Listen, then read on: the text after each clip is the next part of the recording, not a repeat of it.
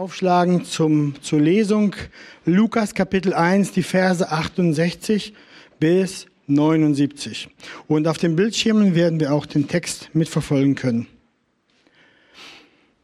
Gepriesen sei der Herr, der Gott Israels, denn er hat sein Volk besucht und ihm Erlösung bereitet und hat uns aufgerichtet ein Horn des Heils in dem Haus seines Knechtes David wie er es verheißen hat durch den Mund seiner heiligen Propheten, die von alters her waren, Errettung von unseren Feinden und aus der Hand aller, die uns hassen, um Barmherzigkeit zu erweisen an unseren Vätern und zu gedenken an seinen heiligen Bund, an den Eid, den er unserem Vater Abraham geschworen hat, uns zu geben, dass wir, erlöst aus der Hand unserer Feinde, ihm dienten ohne Furcht, in Heiligkeit und Gerechtigkeit vor ihm alle Tage unseres Lebens. Und du, Kindlein, wirst ein Prophet des Höchsten genannt werden, denn du wirst vor dem Angesicht des Herrn hergehen, um seine Wege zu bereiten, um seinem Volk Erkenntnis des Heils zu geben, das ihnen zuteil wird durch die Vergebung ihrer Sünden, um der herzlichen Barmherzigkeit unseres Gottes willen, durch die uns besucht hat, der Aufgang aus der Höhe um denen zu scheinen, die in Finsternis und Todesschatten sitzen, um unsere Füße auf den Weg des Friedens zu richten.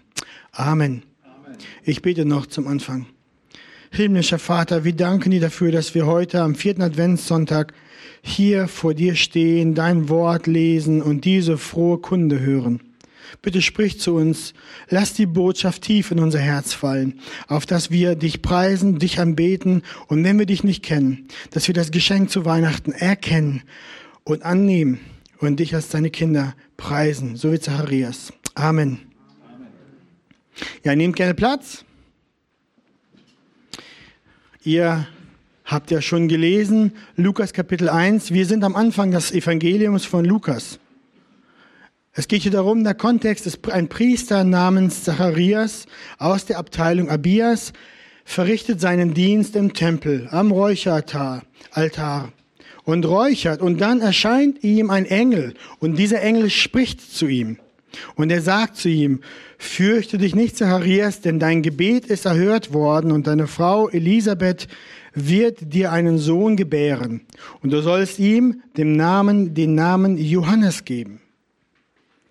Es waren 400 Jahre vergangen, seit Gott zum Volk Israel durch einen Propheten oder durch eine Erscheinung eines Engels gesprochen hatte. 400 Jahre Schweigen Gottes, Stille. Und jetzt, jetzt kommt ein Engel. Er erscheint Zacharias. Und somit öffnet Gott ein, das nächste Kapitel der Heilsgeschichte. Etwas Großes geschieht hier. Der Engel spricht zu Zacharias, dass sein Sohn, Johannes, groß sein wird vor dem Herrn. Schaut mal. Der Engel sagt, und er wird vor ihm hergehen im Geist und in der Kraft Elias, um die Herzen der Väter umzuwenden zu den Kindern und die Ungehorsamen zur Gesinnung der Gerechten, um dem Herrn ein zugerüstetes Volk zu bereiten. Der Engel erinnert Zacharias hier an die letzte Verheißung, die durch den Propheten Malachi an das Volk Israel gesprochen wurde. Die Verheißung war, siehe, ich sende euch den Propheten Elia, ehe der große und furchtbare Tag des Herrn kommt. Und er wird das Herz der Väter den Kindern und das Herz der Kinder wieder ihren Vätern zuwenden, damit ich bei meinem Kommen das Land nicht mit dem Band schlagen muss. Zacharias wusste sofort, das letzte Kapitel der Heilsgeschichte hat nun begonnen. Weil er den Engel aber um ein Zeichen bat, weil er und seine Frau auch schon alt waren, um ein Kind zu bekommen, hatte er Unglauben. Und der Engel belegte Zacharias mit Stummheit bis zur Geburt des Johannes, weil er um ein Zeichen bat hat der Engel ihn mit Stummheit geschlagen, so dass Zacharias rausging und zu der Menge, die am Tempel waren und sich fragten, warum der so lange braucht, konnte er keine Antwort geben, außer nur in Gebärdensprache was zu zeigen. Oder was anderes.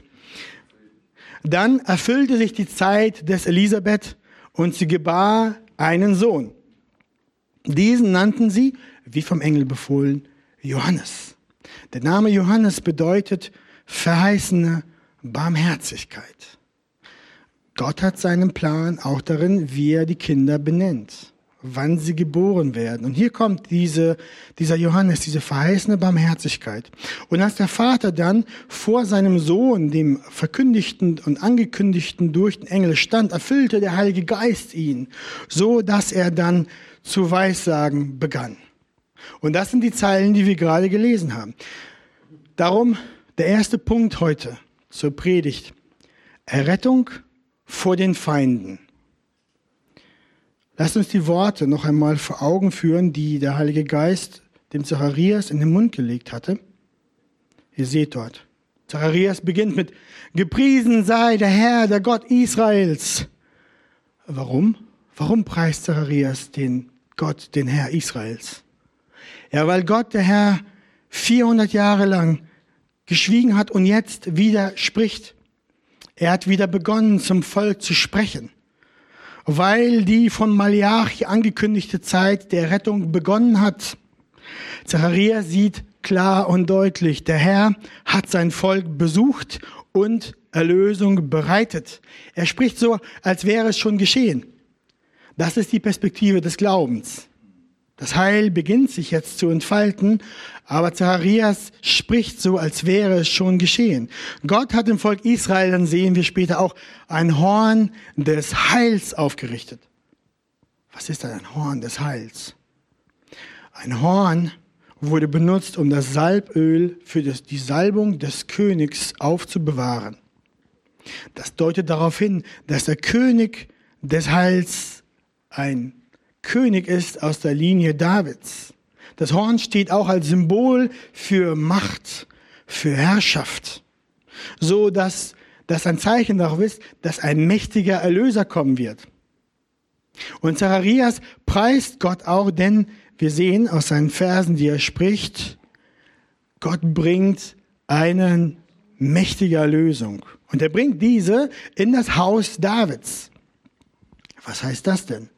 Wer ist dieser David? Ja, David ist kein anderer als der alttestamentliche König. Habt ihr richtig geraten? Und diesem hat Gott versprochen im 2. Samuel Kapitel 7, so spricht der Herr, der Herrscher. Wenn deine Tage erfüllt sind und du bei deinen Vätern liegst, also wenn du gestorben bist, David, so will ich deinen Samen nach dir erwecken, der aus deinem Leib kommen wird. Und ich werde sein Königtum befestigen der wird meinem Namen ein Haus bauen, und ich werde den Thron seines Königreichs auf ewig befestigen. Ich will sein Vater sein, und er soll mein Sohn sein. Wenn er eine Missetat begeht, will ich ihn mit Menschenruten züchtigen und mit Schlägen der Menschenkinder strafen. Aber meine Gnade soll nicht von ihm weichen, wie ich sie von Saul weichen ließ, den ich vor dir beseitigt habe, sondern dein Haus und dein Königreich sollen ewig Bestand haben vor deinem Angesicht. Dein Thron soll auf ewig feststehen. Die Juden, die wussten das schon. Diese Verheißung, die kannten sie. Zacharias kannten sie, kannte sie auch. Und die Juden haben auf dieses Versprechen, auf die Erfüllung dieses Versprechens gewartet, dass der Nachkomme kommt aus der Linie Davids, der für immer und ewig auf dem Thron sitzt und dessen Herrschaft niemals aufhören wird. Diese Prophezeiung, so wussten sie, war eine Prophezeiung auf den finalen König des Volkes Gottes. Und viele alttestamentliche Propheten haben das vorhergesagt.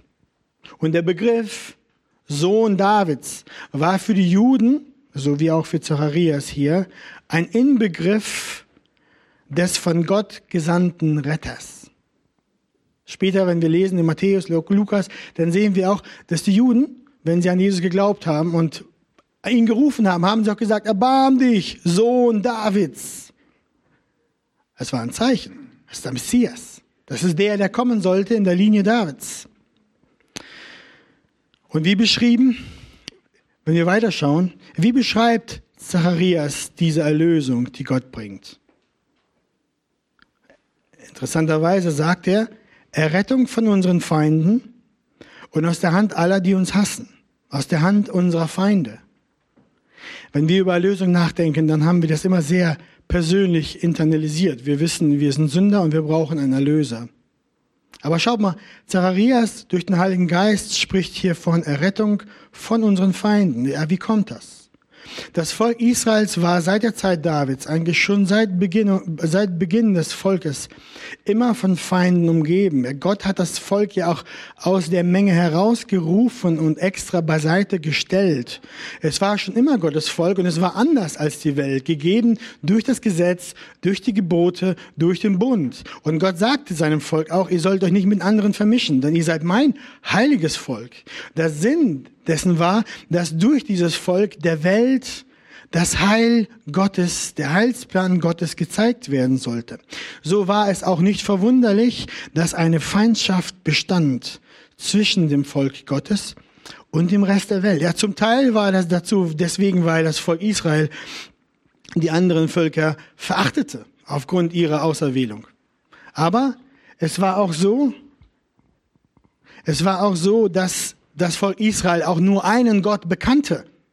Und durch dieses Bekenntnis zu dem einen wahren Gott war es auch so, dass sie nicht mit sich mit den Völkern mischen durften. Sie waren einfach anders als der Rest der Welt. Und das brachte mit sich eine ewige Feindschaft der Welt gegen das Volk Israel. Zum Teil sehen wir das auch noch heute. Aber es hat eine theologische Bedeutung, ein Hintergrund, der ist theologisch. Die Wurzeln stammen aus dem Heilsplan Gottes. Darum ist das für Zacharias hier auch die Errettung, die der Messias bringt, zuallererst eine Errettung des Volkes Israels von ihren wirklichen Feinden. Und der Kommende würde der Beschirmer und Beschützer des Volkes Gottes sein. Und am Ende würde dieser sogar ewigen Frieden bringen. Lasst uns die nächsten Verse anschauen. Wir sehen und lesen, um Barmherzigkeit zu erweisen an unseren Vätern und zu gedenken an seinen heiligen Bund, an den Eid, der, unsere, der er, Gott, unserem Vater Abraham geschworen hat, uns zu geben, dass wir erlöst aus der Hand unserer Feinde, ihm dienen ohne Furcht, in Heiligkeit, Ungerechtigkeit vor ihm alle Tage unseres Lebens. Diese Errettung des Volkes Gottes kommt einzig und allein aus der Barmherzigkeit Gottes und davon, dass Gott sich an seine Versprechen erinnert und sein Wort hält. Und das Ziel Gottes für das Volk Gottes ist es, dass sie ihm ohne Furcht in Heiligkeit und Gerechtigkeit dienen. Was hat das denn mit uns zu tun heute Morgen am vierten Adventssonntag? Er von dem diese Zeilen sprechen, ist der an Maria vom Engel angekündigte, durch den Heiligen Geist gezeugte Sohn Gottes, Jesus Christus. Durch diesen hat Gott sein Volk besucht und Erlösung bereitet. Durch diesen, wir werden das im zweiten Punkt ein wenig mehr betrachten. Für dich, Wiedergeborener, Christus Liebender, komme ich gleich zum Punkt. Wie viel mehr? Wie viel mehr sollte, solltest du nun mit Zacharias zusammen in deinem Herzen Gott loben und ihn preisen, da du ja den auferstandenen Messias kennengelernt hast? Du hast deine Rettung an deinem eigenen Leib erfahren. Du weißt, was es heißt, von Sünden erlöst zu sein, nicht mehr in Finsternis zu sitzen. Du bist ihm ja begegnet und er lebt. Er ist die Erlösung und er ist dein Retter. Du hast ein Horn des Heils, das Gott für dich aufgerichtet hat. Und du bist herausgerettet aus der Sklaverei der Sünden. Du bist hineingebracht in das Haus Davids, sodass du zum Volk Gottes gehörst rein von Sünde und Schuld, ganz heilig, ihm wohlgefällig, geliebt, angenommen, bewahrt, getragen, genährt auf den Weiden des guten Hirten, so wie David sagt, er weidet mich auf grünen Auen und führt mich zu stillem Wasser. Oder so wie Petrus sagt, ihr aber seid das auserwählte Geschlecht, ein königliches Priestertum, ein heiliges Volk, ein Volk des Eigentums, damit ihr die Tugenden dessen verkündet, der euch aus der Finsternis berufen hat zu seinem wunderbaren Licht. Euch, die einst nicht sein Volk wart, jetzt aber Gottes Volk seid und einst nicht begnadigt wart, jetzt aber begnadigt seid. Ja, Gott hat dich durch seine große Barmherzigkeit. Er hat dich erwählt, er hat dich errettet, sodass du nun zur Familie gehörst, sodass du nun nahe kommen kannst, ohne Furcht kannst du kommen und ihm dienen. Wir lesen Römer 8, denn ihr habt nicht einen Geist der Knechtschaft empfangen, dass ihr euch wiederum fürchten müsstet, sondern ihr habt den Geist der Sohnschaft empfangen, indem wir rufen, aber Vater. Und dann lesen wir auch, dass die Erlösung Gottes uns errettet von unseren Feinden. Und mein Bruder, meine Schwester, heute Morgen, das Wort ist ganz klar. Es ist deutlich. Wir sehen das auch daran, wie Jesus für seine Jünger betete, bevor er zum Vater ging. Schaut mit mir, Johannes 17. Ich habe ihnen dein Wort gegeben und die Welt hasst sie. Denn sie sind nicht von der Welt, gleich wie auch ich nicht von der Welt bin. Ich bitte nicht, dass du sie aus der Welt nimmst, sondern dass du sie bewahrst vor dem Bösen. So betet Jesus für seine Jünger. Als Christ bist du nicht mehr von dieser Welt. Du hast eine neue Natur und Gott selbst lebt in dir.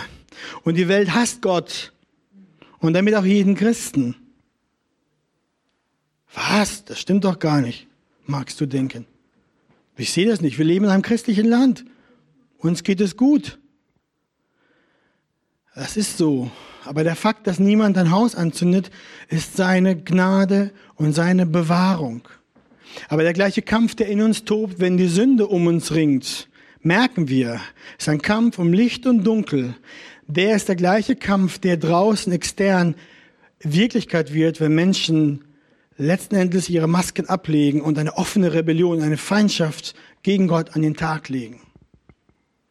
Wenn die ganzen Nettigkeiten weggezogen und weggemacht sind und die Schleier fallen, dann ist die Welt am Ende der, Feind Gottes. Gott Feind. 180 Grad entgegengesetzt. Gegensätzlicher Natur. Licht und Finsternis. Ich will euch heute Morgen nicht einschwören in eine kleine geheime Gruppe und euch ein feines Bild geben, das Gleiche, die Welt, sodass wir wie eine kleine Sekte sind. Das brauche ich gar nicht zu tun. Die, die, die Schrift ist ganz klar. Die Schrift sagt, Jesus ist das Licht der Welt. Und die Welt ist aber finster. Und am Boden der Tatsachen absolut bis auf den Tod Gott entgegengesetzt. Die Feindschaft gegen Gott, gegen seine Herrschaft, gegen sein Reich, gegen sein Evangelium ist real. Solange wir in netten Kulturen leben, die christlich geprägt sind, kommt das nicht so raus. Aber wenn das mal unter Druck kommt, dann wirst du dich aber wundern, wie bitterböse die Galle der Feindschaft gegen Gott ist. Jesus sagt das deutlich zu seinen Jüngern. Hört euch das morgen, heute Morgen an. Gedenkt an das Wort, das ich zu euch gesagt habe. Der Knecht ist nicht größer als sein Herr. Haben sie mich verfolgt, so werden sie auch euch verfolgen. Haben sie auf mein Wort argwöhnisch Acht gehabt, so werden sie auch auf das eure argwöhnisch Acht haben. Das denke ich mir nicht aus. Ich male euch nicht ein schlechtes Bild vor, damit wir uns hier schön verstecken, warm, kuschelig hier bleiben und zusammenhalten. Das sind Nebeneffekte. Klar müssen wir zusammenhalten. Klar müssen wir uns ermutigen. Klar müssen wir uns erinnern. Klar müssen wir die Realität richtig sein. Ihr seid anders. Ihr seid, wir Christen sind ein Fremdkörper in einer Welt. Warum? Weil wir nicht zu dieser Welt gehören. Wir sind von einer anderen Welt. So wie unser Retter, wie unser König, der uns erlöst hat. Unsere Hoffnung ist nicht hier basiert. Das ist nicht unser Zuhause. Wir leben auf der Pilgerreise, auf der Durchfahrt. Deswegen wird die Anfeindung kommen. Deswegen ist das wichtig, dass wir das heute betonen. Jesus rettet dich vor allen Feinden, vor dir selbst, vor der Sünde, vor dem Tod und auch vor allen realen Feinden der Welt. Dir, weil du Gottes Kind bist, sind sie Feind. Höre das deutlich. Sei nicht überrascht, wenn die Anfeindung und die Schwierigkeit da ist. Und wenn, wenn Jesus dich nicht sofort aus dem Feuerofen deines Lebens holt, jetzt, hier, dann ändert das nichts an seinem Plan, ändert das nichts an seinem Willen, ändert das nichts an seiner Macht, dass du über die grünen Auen des Himmels gehen wirst und du im Schatten an der Tafelrunde des Festmahles des Herrn, der Hochzeitsfests der Braut sitzen und feiern wirst. Darum sei nicht überrascht, wenn du angefeindet wirst. Vor allem preise deinen König, der dir die Rettung und die Erlösung bringt. Jetzt vor Weihnachten, zu Weihnachten und nach Weihnachten. In ihm ist die Errettung. Jesus ist der Erlöser vor den Feinden. Das betont Zacharias. Vor den Feinden des Volkes Gottes. Das kann bedeuten, dass er auch bewahrt, dass jemandem wirklich körperlich Leid zugetan wird. Aber das muss nicht so sein. Viele sterben dadurch und gehen direkt zu Jesus und sind für immer erlöst von der Feindschaft der Welt und den Feinden. Für immer erlöst. Das ist die, das ist die Hoffnung der Kinder Gottes, die bei weitem übersteigt diese Welt und das Leben und den Tod. Lass uns den zweiten Punkt angucken. Sonne der Gerechtigkeit. Und dazu werfen wir nochmal einen Blick auf den Text. Und du Kindlein, wirst ein Prophet des Höchsten genannt werden, denn du wirst vor dem Angesicht des Herrn hergehen, um seine Wege zu bereiten, um seinem Volk Erkenntnis des Heils zu geben, das ihnen zuteil wird durch die Vergebung der Sünden, um der herzlichen Barmherzigkeit unseres Gottes willen, durch die uns besucht hat der Aufgang aus der Höhe, um denen zu scheinen, die in Finsternis und Todesschatten sitzen, um unsere Füße auf dem Weg des Friedens zu richten. Zacharias sagt hier voraus, dass sein Sohn Johannes ein Prophet des Höchsten genannt wird.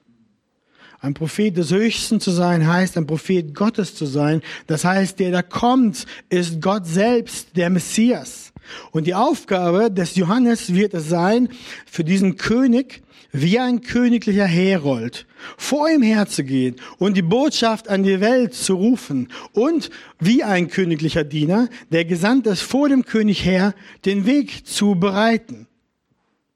Dieses Bild beschreibt diese Praxis, dass wenn der König auszog mit seiner Gefolgschaft, sein Volk zu besuchen, dann wurden die Felsbrocken aus dem Weg geräumt, die Löcher wurden gefüllt, die Hecken und die Gestrüppe wurden entfernt, Bäume wurden gefällt, war nötig. Es wurde alles getan, dass der König in Ehre und in Würde mit seiner Gefolgschaft, ohne zu stolpern und ohne zu holpern, durch die, das Land ziehen konnte und die Menschen ihn sehen konnten. Das macht Johannes, das ist sein Job. Dazu ist er berufen. Zacharias weiß auch und ist erinnert an die alttestamentlichen Verheißungen dazu. Malachi 3.1. Siehe, ich sende meinen Boten, der vor mir her den Weg bereiten soll. Und plötzlich wird zu seinem Tempel, plötzlich wird zu seinem Tempel kommen der Herr, den ihr sucht. Und der Bote des Bundes, den ihr begehrt. Siehe, er kommt, spricht der Herr der Herrscharen.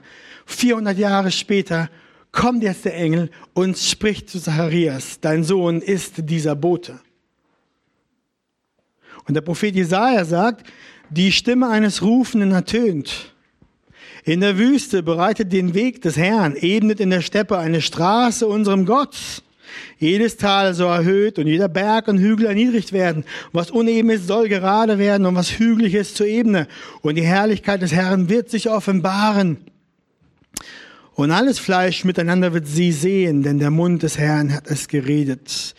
Johannes ist dieser angekündigte Bote der den Weg für den Sohn Gottes bereitet, der den Weg für die Herrlichkeit des Herrn bereiten wird.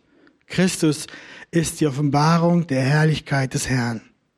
Und zur Aufgabe des Johannes gehört es auch, dem Volk Erkenntnis des Heils zu geben. Haben wir ja gelesen. Wie kommt dieses Heil? Durch die Vergebung der Sünden. Und was bewegt Gott dazu, so ein Heil zu geben? Seine seine herzliche Barmherzigkeit. Und diese Barmherzigkeit ist es, die den Aufgang aus der Höhe bringt. Aufgang aus der Höhe wird auch als Sonnenaufgang oder als Morgenstern übersetzt. Der Prophet Malachi sagt dem Volk Gottes, bevor Gott 400 Jahre lang schwieg, diese Worte, und das sind bestimmt die Worte, an die Zacharias dachte. Euch aber die ihr meinen Namen fürchtet, wird die Sonne der Gerechtigkeit aufgehen und Heilung wird unter ihren Flügeln sein und ihr werdet herauskommen und hüpfen wie Kälber aus dem Stall. Und Petrus hat dann später auch diese Stelle im Kopf und sagt dann zu den Christen, und so halten wir nun fest an dem völlig gewissen prophetischen Wort.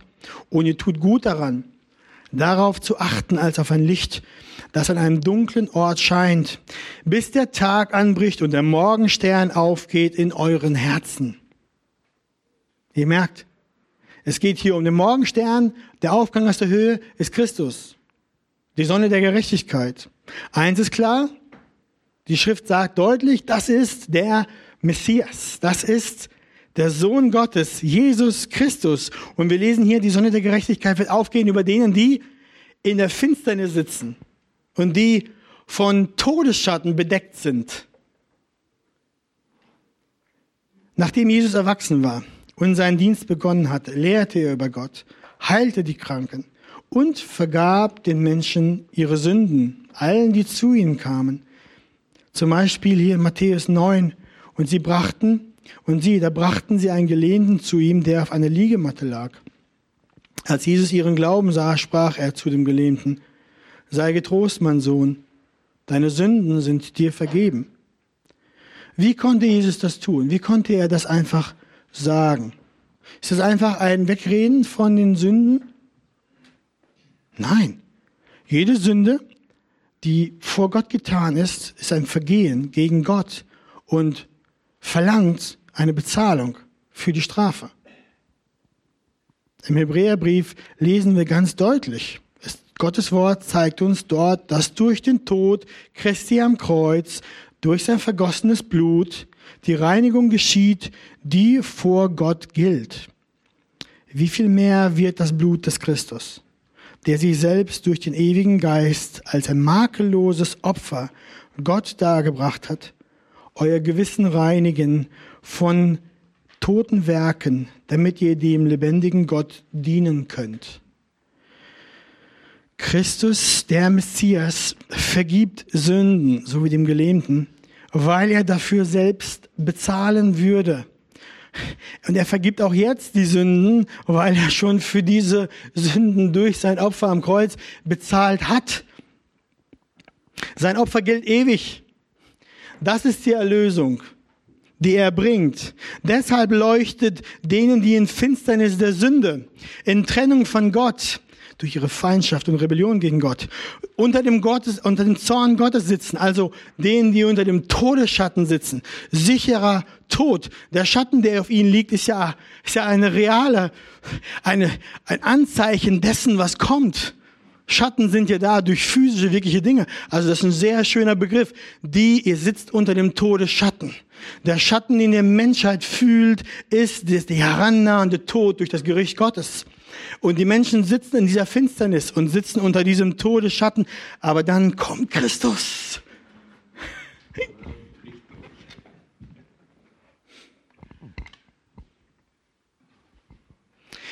Deshalb leuchtet Deshalb leuchtet das Licht in der Finsternis für die, die in der Sünde in Finsternis sitzen. Deshalb leuchtet schon ein Licht auf, die Sonne der Gerechtigkeit, der Morgenstern.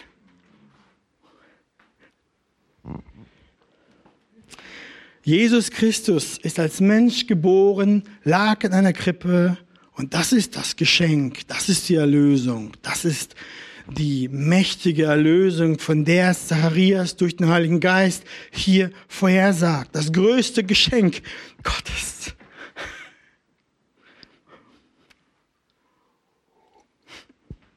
Und wir lesen auch, seine herzliche Barmherzigkeit ist es.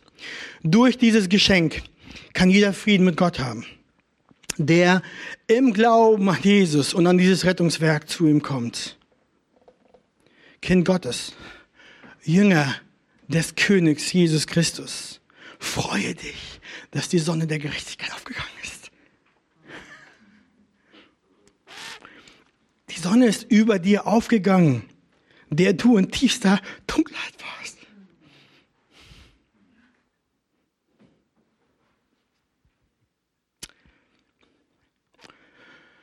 Freue dich. Deine Gerechtigkeit ist gekommen, sodass du auf ewig gerettet bist, sodass du nicht mehr in Gericht und Zorn kommst, hinein in das Gericht, sondern nein, du bist gebracht in ewiges unvergängliches Reich Gottes, in die Familie Gottes nahegebracht. Du darfst seine Herrlichkeit sehen, teilhaben daran, wessen du unfähig warst, teilzuhaben. Wir würden sonst vergehen. So wie Holz, Stroh verbrennt vor der nahenden Sonne. Aber nein, durch Christi kommen, durch die Vergebung sind wir eine neue Natur geworden, sodass wir in seiner Herrlichkeit teilhaben können, ohne zu verbrennen. Wir sind feuerfest geworden. Nichts kann diese Freude trüben, die wir bekriegen durch Weihnachten. Nutze diese Adventszeit. Nutze sie. Die Weihnachtszeit um deinen Retter.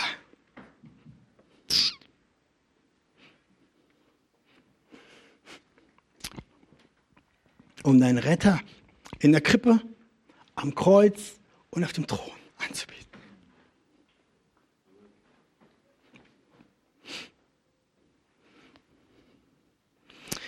Ich lade euch ein dazu, ihn anzubeten und ihm zu danken mit jedem Atemzug, mit jedem Herzschlag, dass er gekommen ist.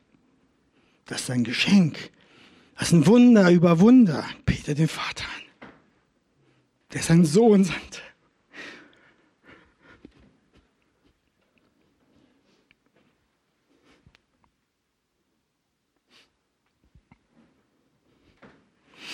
Jesus, du bist gut. Ich danke dir, dass du gekommen bist, Herr. Danke dir. Bete den Vater an, der den Sohn gesandt hat. Danke dem Sohn, dass er gekommen ist. Und dem Heiligen Geist, dass er in euch Christus groß macht und ihm, euch ihm ähnlicher macht. Das ist es da, was die Kinder Gottes tun zu Weihnachten. Wir haben eine ewige Freude, die nicht vergeht, die uns nicht genommen werden kann, die bestenfalls symbolisiert wird durch die Geschenke unter dem Baum. Bestenfalls symbolisiert wird durch die Lichter, die wir haben. Das ist kein schlechtes Bild, dass die Lichter in der Finsternis leuchten. Christus ist gekommen. Freu dich, Welt. Und du, Freund, wenn du ohne Weihnachten, wenn du ein Weihnachten hast ohne Jesus, dann muss ich dir sagen, am Ende sind deine Geschenke leer.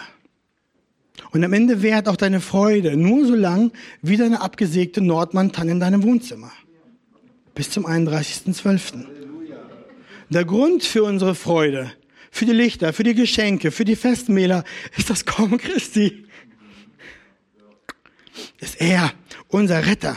Und du brauchst ihn damit du auch eine ewige Freude hast, damit du ein ewiges Leben hast, damit du auf ewig bei ihm sein kannst. Du brauchst ihn. Ohne das ist das Fest leer. Ohne Christus ist deine Krippe leer und deine Hoffnung leer. Als Johannes den Erlöser kam, kommen sah zur Taufe, dann sagte er, siehe, das Lamm Gottes, das die Sünde der Welt wegnimmt. Dieser Ruf, diese Einladung gilt auch heute. Du brauchst das Lamm Gottes. Ohne ihn bleibst du in deinen Sünden. Ohne ihn hast du keine Möglichkeit, deine Sünden vor Gott abzulegen, loszuwerden, abzuwaschen. Und dann sagt die Schrift, wenn du dann in deinen Sünden bleibst, dann wirst du nicht leben. Aber heute in dieser Adventszeit scheint dir das Licht in der Finsternis. Und die Einladung steht.